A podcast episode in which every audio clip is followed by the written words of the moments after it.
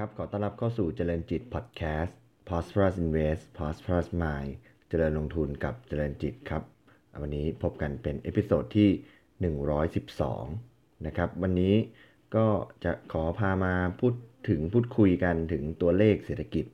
นะครับ ตัวที่จะชี้วัดการเติบโตเศรษฐกิจนั่นก็คือตัวเลขผลิตภัณฑ์มวลรวมภายในประเทศหรือว่า GDP นะครับ เมื่อวานนี้สภาพัฒน์นะครับ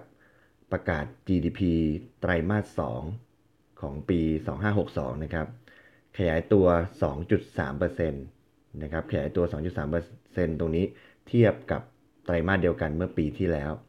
นะครับ ก็ต่ำที่สุดนะครับ 2.3%เนี่ยเป็นตัวเลขที่ต่ำที่สุดในรอบ 19 ไตรมาสนะครับ ต่ำที่สุดในรอบ 19 ไตรมาสนะครับ ก็เป็นเป็นทิศทางที่ เห็นการชะลอตัวอย่างชัดเจนนะครับ เพราะถ้าเราดูในรายไตรมาสเนี่ยเอา 6 ไตรมาสย้อนหลังเนี่ยก็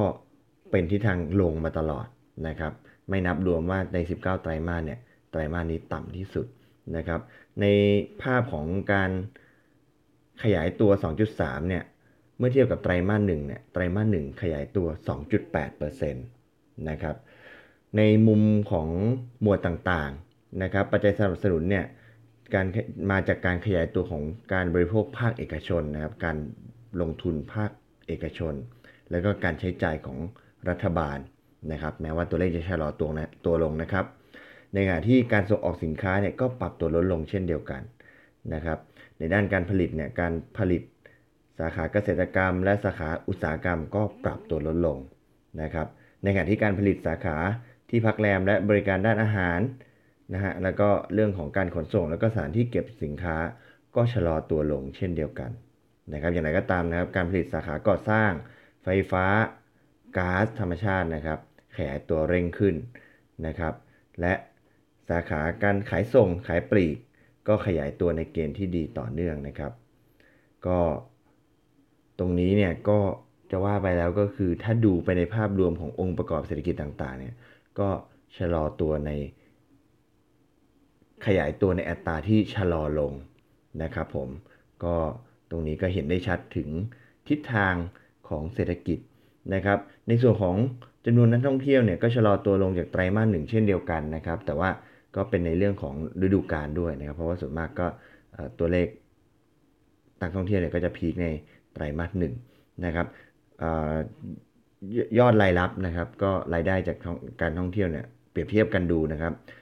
ไตรมาสหนึ่งเนี่ยห้าแสนเจ็ดหมื่นสามพันล้านบาท พอมาไตรมาสสองเหลือสี่แสนสี่พันแปดร้อยล้านบาทนะครับ ก็ลดลงนะครับผมในส่วนของ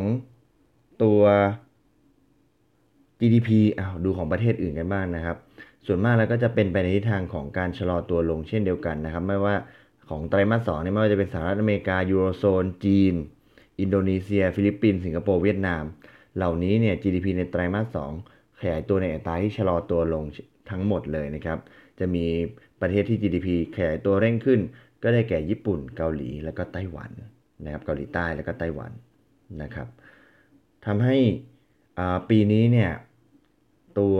สภาพัฒน์เองเนี่ยก็มีการปรับเป้าหมายตัว GDP ลงนะครับ จากเดิมเนี่ยให้อยู่แถวแถว3.3 ถึง 3.8 ตอนนี้ก็ปรับ เป้าหมายลงเหลือ 2.7 ถึง 3.2เปอร์เซ็นต์นะครับสำหรับสำหรับปีนี้นะครับ โดยมีปัจจัยสนับสนุนนะครับ ที่จะสนับสนุนให้เป็นไปตามเป้าหมายนะครับก็คือการขยายตัวในเกณฑ์ดีของอุปสงค์ในประเทศนะครับ ซึ่งยังคงมีความต่อเนื่อง แล้วก็การปรับตัวดีขึ้นช้าๆ ของภาคการส่งออกนะครับ แล้วก็รอการดำเนินมาตรการขับเคลื่อนเศรษฐกิจของภาครัฐนะครับ แล้วก็ ฐานที่ต่ำลงในในครึ่งปีหลังก็คือฐานของไตรมาสสามไตรมาสสี่ปีที่แล้วเนี่ยต่ำเพราะฉะนั้นเมื่อเปรียบเทียบเนี่ยไตรมาสสามไตรมาสสี่ปีนี้ก็น่าจะดีขึ้น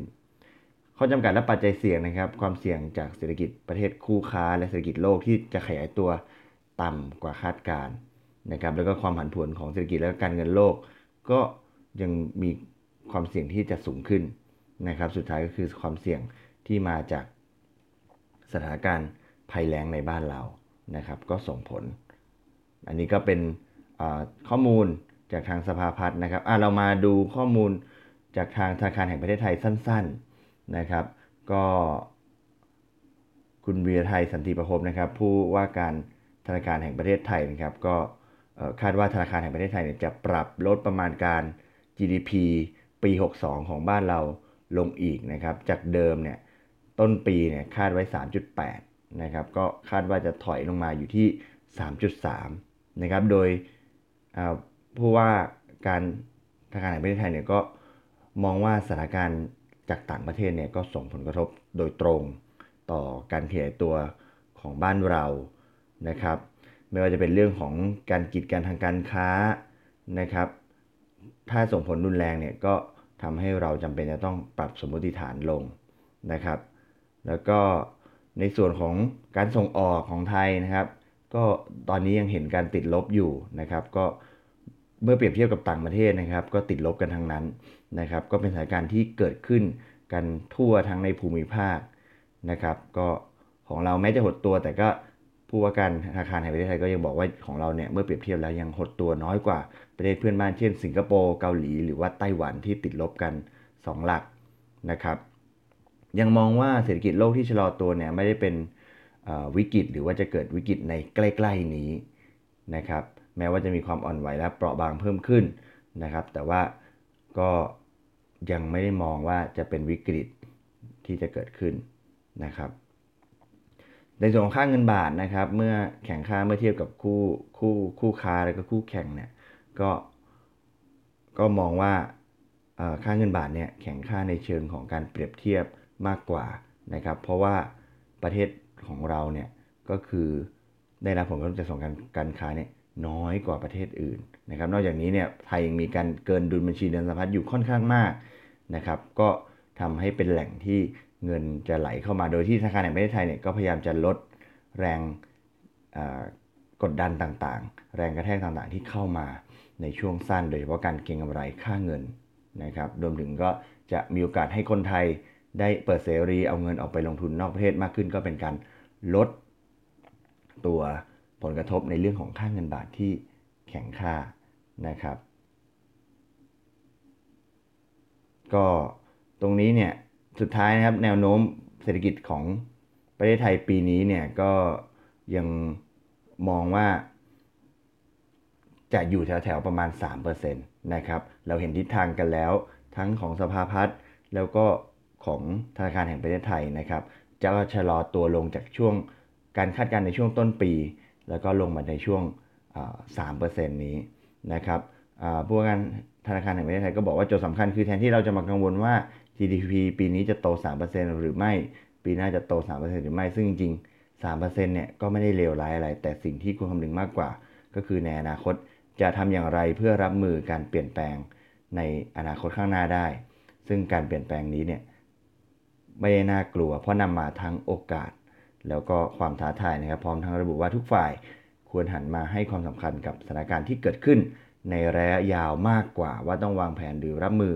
การเปลี่ยนแปลงของเศรษฐกิจโลกอย่างไร ซึ่งการปฏิรูปหรือการปรับเปลี่ยนโครงสร้างเศรษฐกิจในระยะยาวนั้นจำเป็นต้องได้รับการร่วมมือกันทุกภาคส่วนนะครับ ก็ตรงนี้ก็ขอบคุณข้อมูลนะครับจาก หน้าเพจของสภาพัฒน์นะครับ ก็ใครสนใจลองไป search ดูกันได้ ก็พิมพ์ตรงตัวเลยสภาพัฒน์นะครับ ก็จะมีข้อมูลแล้วก็อินโฟกราฟิก ให้เราได้ดูข้อมูลกัน แล้วก็ขอบคุณข่าวจากสำนักข่าว InfoQuest นะครับสำหรับความเห็นของผู้ว่าการธนาคารแห่งประเทศไทยนะครับ วันนี้ขอบคุณที่ติดตามนะครับ แล้วพบกันใหม่ใน episode ถัดไป วันนี้ขอบคุณและสวัสดีครับ